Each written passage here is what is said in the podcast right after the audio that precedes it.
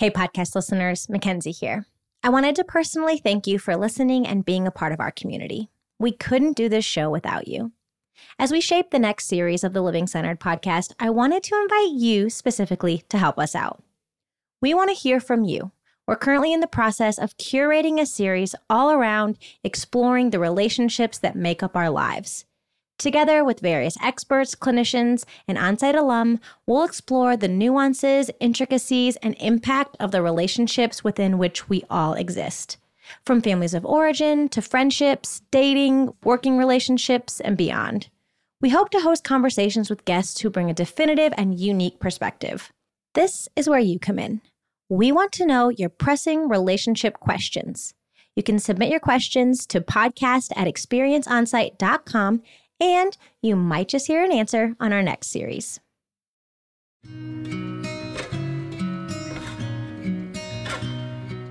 You're not flawed. You're not broken. Um, something happened to you. Something real happened to you. And it changed the very way your brain was developed. And you can not only heal from that, you can actually flourish. In this week's episode, we're exploring the question, how does trauma impact our brains?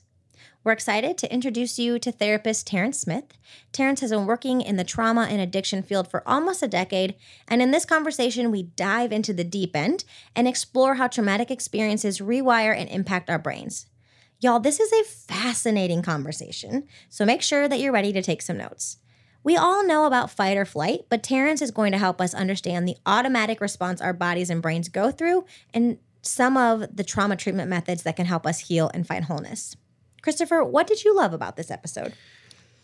I first of all, I really liked how Terence sort of broke it down mm-hmm. and explained it simply. But I think my biggest takeaway is how resilient uh, the brain is. Yeah.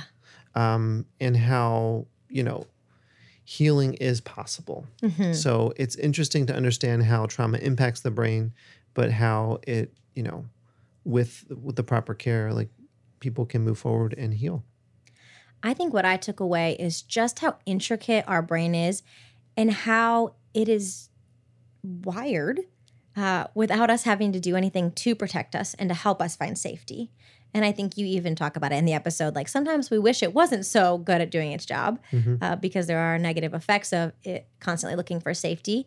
Um, but it was a really normalizing conversation for me when I think about maybe how I responded in different situations to know that my body was taking the path that was the easiest and most safe. Mm-hmm. So, yep. yeah. So I hope that people just really feel like permission, and maybe even if they've been carrying guilt about how they responded in a specific situation, that this might offer them a different lens. Right. Yeah. All right, well, stick with us as we explore this question on this week's episode of Treating Trauma. Welcome to the Treating Trauma podcast. I'm your host, Mackenzie Vogt. And I'm your host, Christopher O'Reilly. Join us for a limited series of conversations with trauma experts and world-class clinicians from Milestones, a one-of-a-kind, holistic, and specialized residential trauma treatment experience. Together, we'll explore how unresolved trauma from our past can disrupt and block us from being the person we want to be.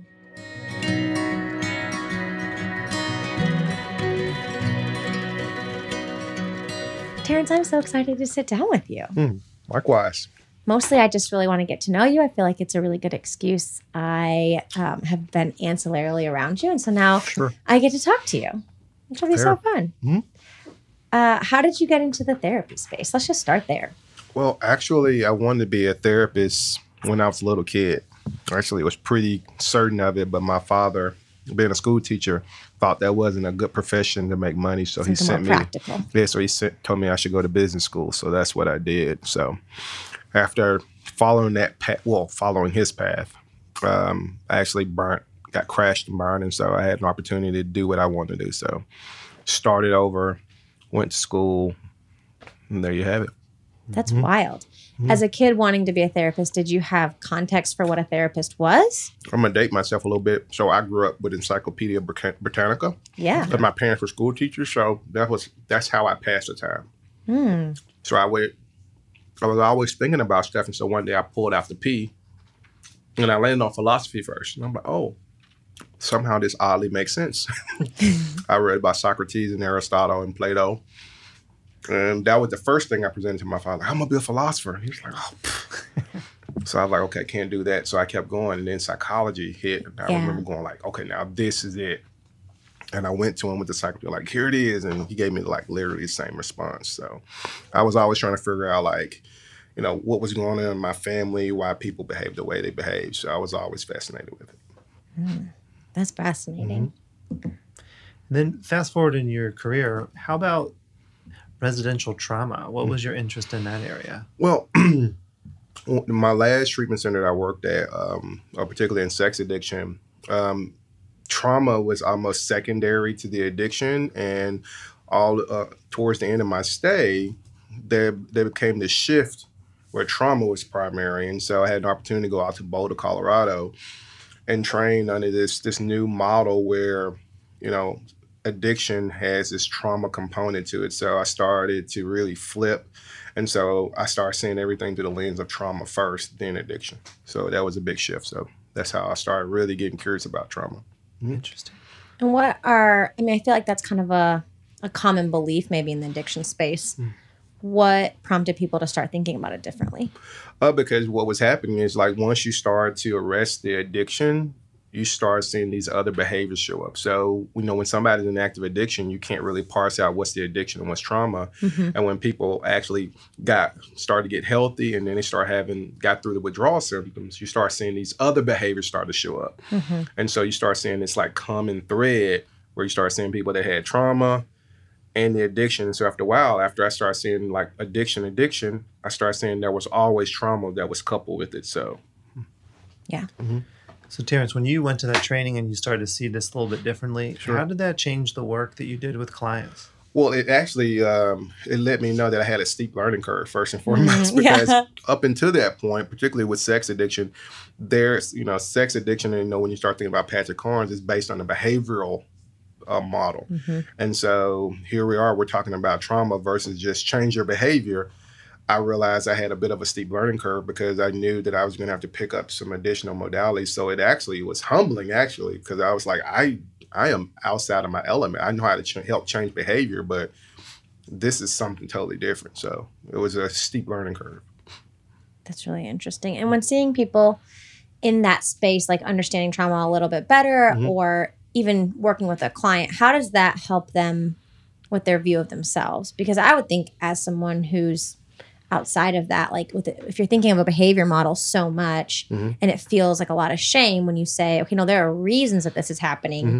What does that do for someone who's in that situation? Well, it actually gives them the ability to kind of let go of some shame, mm. because now it becomes, oh, it's something going on with my brain. Yeah. And there was something that impacted it. And I have an opportunity to actually change, because when you work on, when you just focus on behavioral, the behavioral part, you lose the element in what would happen. Clients come back like, I thought I knew what I needed to do, or why did I forget what I mm. knew to do? And they didn't know there was this component of the brain that was not allowing them to remember the new changes. So, makes sense. Mm-hmm.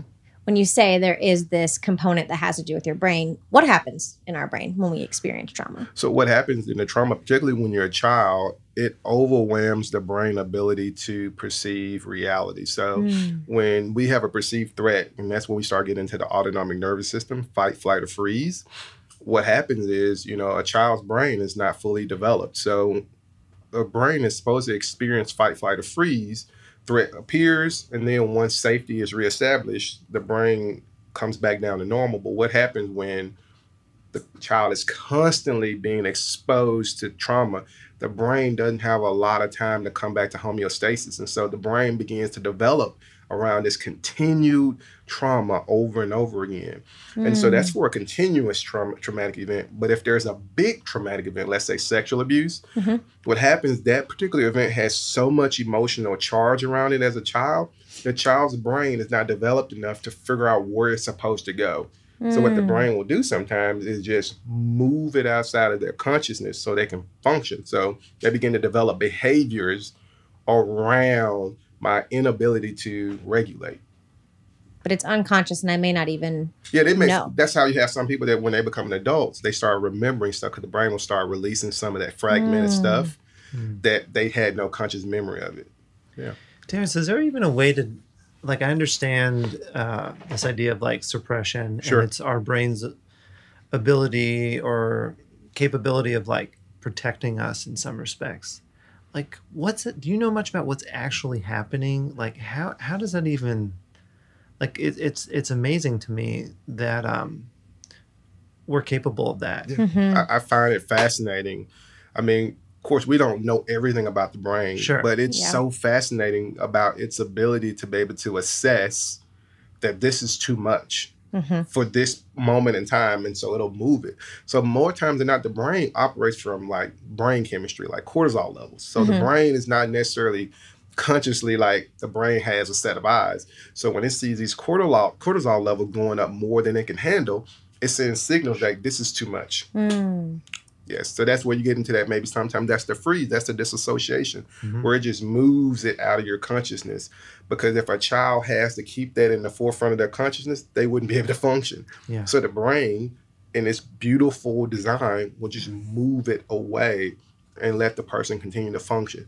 Now, they may pick up some dysfunctional stuff along the way, but they can still function nonetheless. Sure, mm-hmm. sure. Mm-hmm. When you said that, it almost reminded me of a thermostat. When temperature gets to yeah. a certain point, it just yeah. cuts it, it off. It just cuts it off. Yep, it's the same way. Yeah, mm-hmm. that's really fascinating. Um, I'm hearing you talk a lot about, like, childhood trauma, and if it's experienced this in your earliest years, is... just as an outsider, as a question, sure. like, does it have to be childhood trauma? No. Could it be adolescent? Could it be Absolutely. early adulthood? Could it be late Absolutely. adulthood? Absolutely. Um, uh, the, this one way that trauma is defined as uh, too much too soon mm. or not enough for a long period of time. So trauma is not just the, I didn't get enough of something. Sometimes trauma is, I got too much of something. Yeah. And it's too much too soon for the brain to be able to handle it. So it can happen as an adult. Yeah. Mm-hmm. Yeah, but a lot of it is how we... like, if it's childhood trauma, then it impacts... Yes, your brain development. Your brain development, yeah. Because your brain is... I mean, your prefrontal cortex, which is this frontal lobe on the front end, this is where your task planning, logic, reasoning, mm-hmm. that's not even online. So a child doesn't have ability mm. to make sense and to fully process. So what do children typically do? They make up stories. Yeah. They make up stories about what happens to them. And, and with their with them being narcissistic in a healthy way... Mm-hmm. Their their only recourse is says, it's something wrong with me. I did something wrong. And so if that's not corrected in their youth, they will just adjust that. With once their brain comes online, they'll just adjust the narrative and they'll keep that something wrong with me. And with good reason, when the autonomic nervous system begins to get set at threat, mm-hmm. the child's brain is more preoccupied with assessing potential dangers than making friends. Mm. Yeah. So say more about that. So... when there's a constant threat, whether it be dad yelling or mom hitting, whatever the case may be, the brain in its ability to self-preserve is going to constantly look for things that are similar in order to stay safe. Mm. So it's going to start noticing when dad comes home, you know, what, what state of mind is it in? The child has to be able to sense really quick when dad comes in, what's the emotional temperature? So if that's the environment he or she is living in, their autonomic nervous system is set more to assess that. So they go to school, it'll be harder for them to focus. Mm-hmm. And so that child, if they're not careful, will walk away and say, I wasn't good in school. I could never focus. I couldn't make friends. People wouldn't like me. And the truth of the matter is their autonomic nervous system wasn't in a calm enough place yeah. to free up space to make friends. Their autonomic nervous system has been hijacked by, okay, Johnny wants to be friends with me, but why does he want to be friends with me? Is he safe? Am I going to be? So now they're processing all this safety stuff when Johnny just wants to hang out. Yeah. yeah. So, so part of that narrative is, one part of it is the fantasy of it must be my fault. But then some of it is their autonomic nervous system has been so hijacked, they just don't have the space or the bandwidth to even connect. Mm. Wow. Mm-hmm. Terence, that reminds me, it's like, survival is more important than connection. Yes. Yeah. Yeah. So if you if you have to, because of experiences or growing up in certain households, mm-hmm. if survival's not real guaranteed, mm-hmm. uh, then I could see how connection could be an afterthought. Yes. It's not a priority. No, it's not. It's a safety is, and then I will learn how to connect dysfunctionally. Mm. I will. I've, I've learned that vulnerability may not be the best thing for me, so I'm going to connect with you, but I'm going to connect with you in a way where it's going to have this transactional component to it. Mm-hmm. Yeah. I still have needs I have to get met. So instead of me just us having this very free relationship, now I'm going to connect with you, but I'm going to try to siphon some off of you to get my needs met without asking for it. Mm-hmm. Because to mm-hmm. ask for it, to be vulnerable, could mean danger. That's it. Yeah. yeah. I think so much of this conversation and so much of the work that I have done, even in my own life and around some of the trauma that I have walked through, it just feels so permission giving. Mm-hmm. It feels kind of like, oh, of oh, course. Yes. Where there was such a, a propensity to carry so much shame or mm-hmm. to say it's my fault, you know, to step back and say, well, of course a three-year-old couldn't make sense of that. Yes. Of course that's why you're acting out in this way. Um, and so I just, have, even throughout this conversation, are you saying like, yeah, it makes sense that you sought survival over connection or whatever. And I would say the shame is even a part of it. Because yeah. shame is really about this idea that I'm going to lose connection. Mm-hmm. So if you knew this part, if you knew something about me, then you wouldn't want to be around me. So even to come out of that with that shame of, I'm afraid someone won't like me, I would say that's normal too. Yeah. Yeah. What are some of the other misconceptions that people carry, maybe incorrectly or from trauma, experiencing trauma, then that you've been able to help people unpack around um, trauma that, in the brain? That trauma is only limited to war. Mm, That's yeah. the big one. Or my trauma is not as big as yours. Or I had a great family. Mm. Um, and but when we dig through dig through the information, you find that typically they got too much of something. Yeah. Either they got too much nurture or they got too much challenge. So they tend to think of trauma as almost physical or mm-hmm. this really like big event. I usually com- uh, uh, describe it as Smith and Wesson. The Smith family is the one that's explosive. You can see the, uh, the, the dysfunction. And then you had the Wesson family, which looks good on the outside, but yeah. in inside it's all this emotional manipulation. So mm. they don't really understand that emotional manipulation or emotional abuse is a, it's it's a trauma. trauma. Mm-hmm. That's really good. I heard someone say recently that a dysfunctional family and a loving family aren't mutually exclusive. And I felt like that was so permission giving mm. because so often we say, well, my family was really loving and I grew up in a good home. Yeah. But also, there yeah. could have been a ton of dysfunction yes. that is impacting you, and it's about naming it, not blaming. Right. And, yeah. that's, and I, whenever I work with a client, if they start trying to blame a parent, I usually stop right there. Like, this is not about blaming. This is about mm. just the truth. What happened? Yeah. yeah. The blame is counterproductive. Yeah. yeah. Mm. Terence, um, kind of thinking about the way the brain operates and how the brain, in some respects, keeps us stuck, but also protects us. Mm-hmm. Why does trauma stick with us so long? Um, it, it, if it, left it, untreated. If left untreated, because if particularly if it's done at an early age, the brain begins to be developed around it. And then we develop all these behaviors and all these things. So we begin to see the world through the lens of the trauma. Mm. And so one of the other reasons why it sticks with us so long is that after a while, it becomes so unconscious. I tell clients all the time, anything that we practice over and over again, the brain will automate it. Mm, It'll automate good. it. And then once it automates it, it moves it to your unconscious so it can free up space to do other things. So over time, trauma starts to look like personality. Mm-hmm. Oh, yeah. And once it starts to look like personality, it's harder to catch. So it can be pervasive for generations without anybody mm. catching it, because anything you practice, whether it be good or bad, will just hide in your unconscious. Mm-hmm. That's so interesting. Mm-hmm. I can think of even just that becomes rules of your family. Like yeah. we're really protective of one another, or mm-hmm. we're really private. We don't let people into our business. Right. Like that can become rules or defining personality yeah. traits of a whole family, family that's based in trauma. Yeah. And if we don't start to like question, like, is this even applicable now? Mm. Like, from my culture, my parents were very big on, you just deal with it. Yeah. Mm-hmm. Well, they came from a culture where they didn't have any recourse. Mm-hmm. Yeah. But, you know, I grew up in the eighties. There was a recourse, so that didn't apply. And so often we just kind of pass things down from generation to generation. And we don't stop and go like, does this even apply anymore? Mm-hmm. So that's how we can kind of live within a culture. Mm.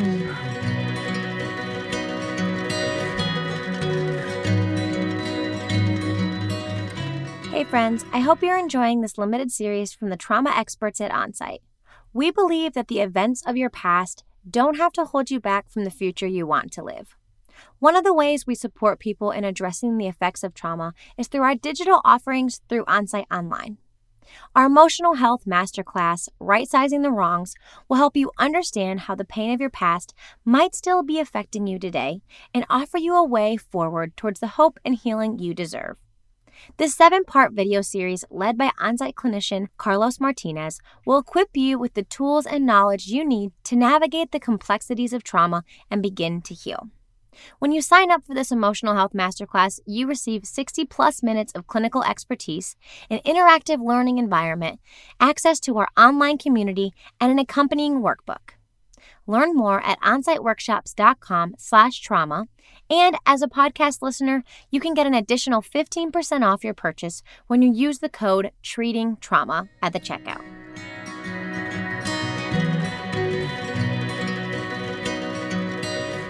Terence, I was thinking about, you know, someone who experiences a significant traumatic event, maybe an accident of some kind, versus someone that grows up in a really dysfunctional, mm-hmm. like, environment, so it's more long-term. Sure. When it comes to, you know, an event versus a situation, how is that different? Even just like the way it impacts somebody, and mm-hmm. then maybe even like, does that change the approach for treatment? Mm. Um, in my opinion, not very much, because they still need to have a corrective experience. And I'm not talking about just the E M D R brain spotting. Mm-hmm. I mean, because even if it was episodic, they're still walking around probably with some hiding hypervigilance, not feeling safe. And so even coming here and having an experience can be corrective. Mm-hmm. The brain still operated the same way. It just wasn't over a long period of time. So a lot of times they're going to, I'm going to treat them very similar to someone who had long term, because they probably hadn't had a good night's sleep. They're mm-hmm. probably not eating well. Mm-hmm. And so to be able to land and have someone who can be attuned to them, it's going to be just as productive. That makes a lot of sense. Mm-hmm. So it's almost like we have to assess what their symptoms are, their experience, and help them get to a better place. So it doesn't really matter, um, you know, was it a isolated event or mm-hmm. more of a, a long-term yeah. thing? Because if it, if, if it's epi- even if it's episodic and it was bad enough, they're probably having a nightmarish existence. And so to mm-hmm. come here and be, be offered some peace and some attunement and some acceptance, mm-hmm. man, goes goes a long way. Mm-hmm. That's great. That is good. I feel like, so often when we talk about trauma, it's something from the past that feels really present. Yeah. How is trauma stored in our brains? Is there... it's, it's, it's stored in the amygdala, okay. which is very hard to access. So I could... I could talk about a trauma from this part, which is very intellectual with no mm-hmm. emotion attached the to it. The front of your brain. Yeah. yeah. But the amygdala is where you start getting into these um, these modalities like brain spotting, E M D R, that can activate it. And what it does is it uncouples or uh, thaws out a, a trauma, moves it to the forefront of your brain, to your conscious brain, and allow you to process it with your adult brain. Mm. So that's that's how brain spotting E M D R works, is to actually activate it. Terence, how about, like, you know, what would you say are some of the day-to-day effects that people can experience, you know, from trauma? Like, how does it impact their daily lives? Um, it could it could show up as um, it can show up in their bodies. Um, mm. So you can you, you experience uh, some people have irritable bowel syndrome, where they have denying their emotion and they'll just sit in their bodies and their stomachs. Um, in terms of practical thing, one of the things I struggle with with clients, and I say I, not them, but Uh, one of the hallmarks I see of trauma victims are they're hyper-autonomous. They're not mm. autonomous, but hyper, meaning that their first go-to is I'll figure it out. Mm-hmm. And their second and third and fourth go-to is I'll figure it out, because they can't trust. And mm-hmm. so that's one of the big pieces of them not being able to trust. And they'll struggle with intimacy. So that's one of the big things that I'll see. They'll continue to struggle, uh, struggle with intimacy like throughout their lives. Wow. So affect their physical body, affect their relationships. And when you say that they can't trust, is it typically others, themselves, or both? It's all, it's, it's both. I mean, remember, if it, particularly if it happens in childhood, and we can even talk about adulthood, if somebody is sexually abused, mm-hmm. it, it does a number on their ability to trust themselves. Mm-hmm. Because mm-hmm. Um, trauma, what makes trauma so dicey is that when it's not processed, there's not a whole lot of overlaps. For for example, if I experience something that's very similar but not totally similar, remember, my brain is all about self-preservation, and it's going to remember features. So if I smell something that's similar, if I see something that's similar, it's going to kick my brain back into that traumatic moment, because my brain is trying to motivate me to be safe. Mm-hmm. And so it, it sometimes it can be very hard to distinguish what's true and what's false. Yeah. Mm-hmm. Wow. Yeah, it's it's. I know it's a good thing, evolutionary, but yes. It's kind of frustrating sometimes yeah. that your brain's so concerned with protecting you, yeah. and not as concerned with, you know, joy or yeah. mm-hmm. connection or even like growing and thriving. Like yeah. it just, it's all about safety. Well, and just from my opinion, I think it's because of, of where we have come as a culture. I mean, this stuff is actually um, um, it's prehistoric. I mean, it was about yeah. you know. The dinosaurs around the corner, just don't go around the corner. Okay, they'll get safe and we hang out, we have fun. We're able to restore homeostasis, but now we live in cultures where trauma is happening repeatedly. And so we don't have a chance to return back to that like calm, safe place. Makes sense. Will you say more about that? Of we live in a culture where trauma is happening mm-hmm. repeatedly. What happens when you have a childhood propensity for that and then grow up in a time when that's continuing to happen? Well, some of the studies show that if I have experienced a trauma in my childhood, I am more susceptible for P T S D and my ability to be resilient will be somewhat diminished. Mm-hmm. Yeah. Wow. That's super interesting. Mm-hmm. We have touched on it a couple different times, but what are the different parts of your brain and how do they relate to a traumatic experience? So we we have this most primitive part, which is in charge of like breathing and respiration. Mm-hmm. And so when something threatening happened, that's where your body's getting ready, prepared. And then we have this other part, which is like they call it a mammalian brain. This part is the limbic system. This is where fight, flight, and freeze. So when if a saber-toothed tiger came in here, which would be really weird because they don't exist anymore, um, this is the part of the brain that will get activated. And then, of course, here, this was the last part of our brain to develop. Mm-hmm. So this is frontal lobe, prefrontal cortex. This is logic and thinking. So if a tiger comes in here, guess what? I don't need this part of my brain. Matter of fact, it actually will slow me down. So this part goes offline. Okay. Limbic system takes over. It gets me to safety. Now, once I'm able to assess that safety, breathing, this re-engages. Okay. And then I can say things like, hey, did you see the size of his teeth? That's right. Yeah. That's right. Whew. Are you able to, because the front part of your brain is turned off, mm-hmm. are you able to grab details? Yes. Like if you experience a traumatic event and then after, if I find safety or I found grounding, yeah. can I then recall the details of that? Or yes. Okay. Your brain takes all it in. It happens so fast. The brain will take that in, but this will go off like it'll go off. Yeah. Yeah. But it'll still capture some of that some of that data for you. Mm-hmm. I just wondered if there's like a correlation of people like who can't, I don't know, make that connection or have like fully understand the depth of whatever it was well, consciously, but then it obviously it's impacting you yeah, sometimes physically that, or emotionally. Yeah, sometimes that's where the trauma will just kind of hide out of. But yeah. the, the good thing about this work is we can show clients how to get to that rest, peace, joy spot. Yeah. And so, how, so they can learn to experience that. And so they can actually heal the brain because we know now the brain is plastic. So, and that's where your meditation comes in and your yoga and your exercise and all these different modalities that allow you to like use your breath to ground. Mm. Yoga is a great modality. And so you can actually move yourself into those very serene, tranquil spots and widen it. Because that's one of the things, that's what makes trauma so difficult. It makes their ability to tolerate, you know, normal life events. They don't have the bandwidth. So you'll see a client mm. come in here and they don't have a lot of they have frustration tolerance. Yeah. So what we do is help them widen that sucker out a little bit so they can handle more stuff. Yeah. Mm-hmm. Terence, you kind of talked about, you know, like the rational part of our brain going offline when we experience trauma. I think other things in the body go offline. Oh, yeah. So it's not just in the head. Like mm-hmm. there's your, and I think that's why people who are constantly stressed out and sort of hyper alert, like, mm-hmm. correct me if I'm wrong, but they even have, sometimes have a hard time digesting food. Yes, mm-hmm. because uh, it, it, when we talk about the autonomic nervous system, I know we're talking about it from a kind of dysfunctional perspective, but yeah. in a healthy perspective, when you start thinking about freeze, freeze is just rest and digest. Mm-hmm. And when we all do it, we're doing it right now. We do it before mm. we, when we go to bed, we do it when we get done eating. But what happens with trauma, sometimes when the first go-to is always going to be to fight, flight. And when that can't be accomplished, we go down and we crash. And if we're still living in that kind of autonomic nervous system place, yeah, it can be very difficult for us to digest. Because mm. a lot of trauma victims, and I can say a good chunk of them, they're not in their bodies.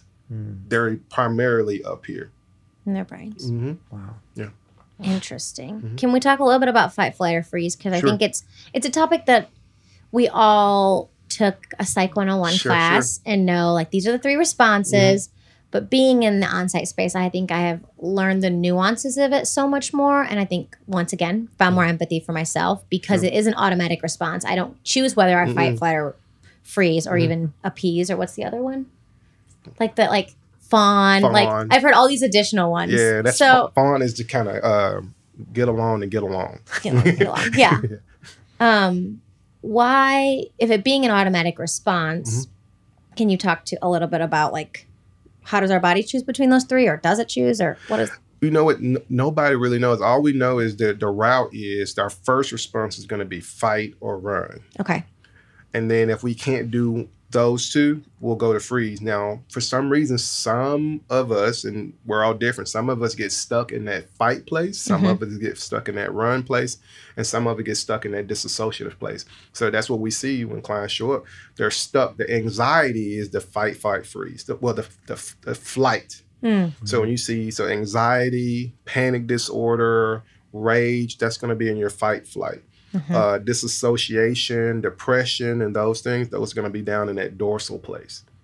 And is it associated with the one that maybe was the most effective for us? Yeah, it, depending on how that how your brain assessed that danger and what was going to keep them most safe. For some, you may have two siblings. One may fight back and one mm-hmm. may just shut down. Yeah. yeah. Mm-hmm. I've always found that really interesting, and like what you just said, I think it has a lot to do with experience. But then I'm like, man, is that just part of someone's personality? personality. Yeah. yeah. I mean, like, even right now, if somebody dangerous coming here, some of us are going to run out of here. Some of them like, hey, I'm going to fight. Right. Some of us are going to freeze. Like, we, we don't know. Yeah. All of us will be different in that regard. And I think what I would do is different than what I think I would yes, do. Yes. Like, I think I've been in situations where afterward I thought, oh, I responded in a very yeah. different way mm-hmm. than I thought I would. Yes. Because your brain will assess very quickly, like, what's mm. the best course of survival. And even though you're like, no, nah, I'm not going to fight, I'm going to run. But if your brain assess, like, no, probably punching him will be our best shot. That's probably what you're going to mm-hmm. do. Mm-hmm. Mm-hmm. That makes so much sense. Okay, this is a lot of information. If someone's listening to this sure. thinking, wow, this feels really heavy. Am I just doomed because I had a traumatic experience? Like, I know that you at Milestones do a lot of work to help people sure. look at the past and to find healing, and mm-hmm. can we heal our brains, and what does that look like? Well, yes, you can heal your brain uh, with some of the modalities of, you know, meditation, uh, E M D R, brain spotting. But I like to tell clients, like, it is hope. I, I say the, the first chapter of your life was decided against your will, and what do you want the second chapter to look like? So mm. I try to empower them, like, you get to decide, you know. Yeah. Before, you've been guided by what someone did to you and the trauma in and of itself. Okay, now can we start crafting a vision about what you want? And you get to decide. So it, it gets kind of spun on his head about how can we start building some excitement? How can we build something for the client to really stick through it? Because trauma work can be exhausting. Yeah. And so starting to get them a vision of what their life could look like within reason, a lot of times get them excited. So there is hope. Yeah. Or I wouldn't be doing this. Yeah, totally. No, I had a, a very similar question. You know, my question for you, Terence, if someone was listening to this mm-hmm. and they, it sort of like hit them really hard because, mm. wow, I never really knew, you know, that my childhood experiences have impacted me the way they did. And I can relate to a lot of what's being discussed. What would you recommend would be like a first step for somebody that's just like gaining awareness that maybe trauma is running their life more than they anticipated? Mm. I would... Uh, probably tell them they should look up a good trauma therapist mm-hmm. um, and and have a conversation with them about the trauma. I would get on the internet. There's a lot of uh, literature around trauma. I would try to get educated as much as I can around the subject of trauma. But the big thing, I would get and call a therapist immediately, someone who has some trauma background, mm-hmm. who can start to like just do some psycho-ed initially and do some assessment, because some trauma work can be done in an outpatient basis. And as we know, some mm-hmm. of it has to be done in a treatment setting. Mm-hmm. Mm-hmm. Yeah. So would you say, Terence, if with good trauma treatment, do you think the way the nervous system responds can change, relationships can change, Absolutely. Like the way you experience life can change? I mean, do you feel like you've seen people make like full recoveries in this yes. respect? Yes, and when, when I think of the word recovery, is I look at what we do as a springboard to get them started. You know, mm. I challenge clients that we have to consider radically changing everything. It's like, how do we how do we do food? How do we do exercise? How do we do spirituality? How do we do breathing? Like, because trauma impacts all of that. It, it impacts the mind, body, and spirit. So how do we begin to develop a robust life that helps all of it? So mm. I try to get clients to really look at this from several different lenses instead of saying, oh, I did my trauma work, so now I'm ready to go back to work. Yeah. Uh, it's actually bigger than that. And so we try to do a good job of like really getting them to understand how has it impacted them, to motivate them to make some really tangible changes in their lives. Mm-hmm. It feels really holistic. Like, yeah, it's absolutely not just one thing. It's all the things. Yeah, because trauma is holistic. Yeah. It impacts you holistically. Yeah. For sure. Mm. Sure does. Um, I'm wondering if you had like two or three minutes with someone, what would you want them to walk away with and know mm-hmm. about how trauma impacts our brain and ourselves holistically? Yeah. I would want them to know that it's not, it's not your personality. You're not flawed. You're not broken. Um, something happened to you, something real happened to you, and it changed the very way your brain was developed. Mm. And you can not only heal from that, you can actually flourish. That was probably the thing I would want to tell them. Mm-hmm. Yeah. I think healing from something like that can be, it can provide someone a rich life that they might not experience yeah. if they never had. They may not even have context for it. So yeah. that's why I'm, I think it's really good sometimes to come to residential settings like this and they can see the calmness, the tranquility, mm-hmm. and start seeing like, whoa, I've, I can actually create this in my own life. I'm very big on like what, what you experience here in treatment, can you, let's just re- recreate it when you go home. So even coming to a place like this starts the vision, in my opinion. Mm-hmm. Because I feel like when you grow up in dysfunction or you experience dysfunction, dysfunction starts to feel the safest. Yeah.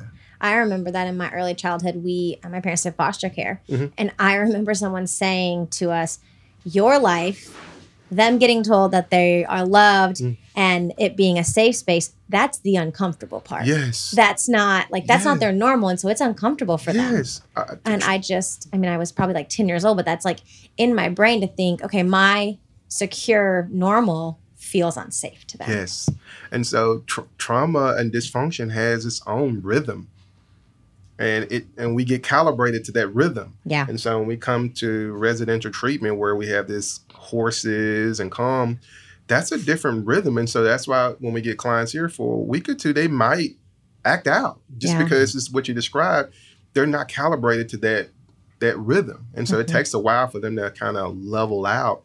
And so that we also tell them when they discharge, hey, be careful, you're going back into that type of rhythm. So yeah, that's exactly what you're describing. Yeah. yeah. Um, you mentioned if someone is kind of starting to do this work or feels drawn into this, are there specific resources that you would suggest for someone who wants to learn more about the brain and trauma and kind of this whole topic? Because I think we didn't have enough time to really dig into it. And I think it is a visual I, I, thing. I think the, the the book that's out now that I would recommend, that I do recommend, is The Body Keeps the Score. Mm-hmm. I mean, you can't go wrong with that book. Um, so I would say that book particularly because it's an easier read. When you start getting too far in the brain, they'll start getting academic and they'll just throw the book in the garbage. So Yeah, yeah. I think that was one of the books that was the most like empathetic to me. Yeah. Of course. Like, mm-hmm. of course this makes sense. Yes. And mm-hmm. it just starts to show up. And I think I kind of I kind of joke about it because I feel like that title comes up all the time. It's, I think, like, well, the body keeps the score. Yeah. Like, uh, okay. uh, Peter Levine is really big, too. Yeah. Um, Peter Levine is really big on, like, somatic work about mm-hmm. how the uh, trauma gets lodged in the body. And uh, um, Body Keeps the Score alludes to that as well. But yeah. um, some of the Peter Levine's books is, is, a, is an easier read even than, than Body Keeps the Score. That's good. Mm-hmm. That's really good. Thank you. Mm-hmm. That's awesome. If you or someone you love is struggling with the negative effects of unaddressed trauma, the safety, community, and expert care of the residential experience at Milestones may offer the individualized help and healing you need. Milestones is a one-of-a-kind, holistic, and specialized residential trauma treatment experience, serving individuals adversely affected by symptoms of unaddressed trauma, including anxiety, depression, codependency, and P T S D. This innovative and integrative program offers a variable length of stay from thirty to ninety days, specific to individual needs. When life feels like too much, Milestones offers a refuge and a place of healing.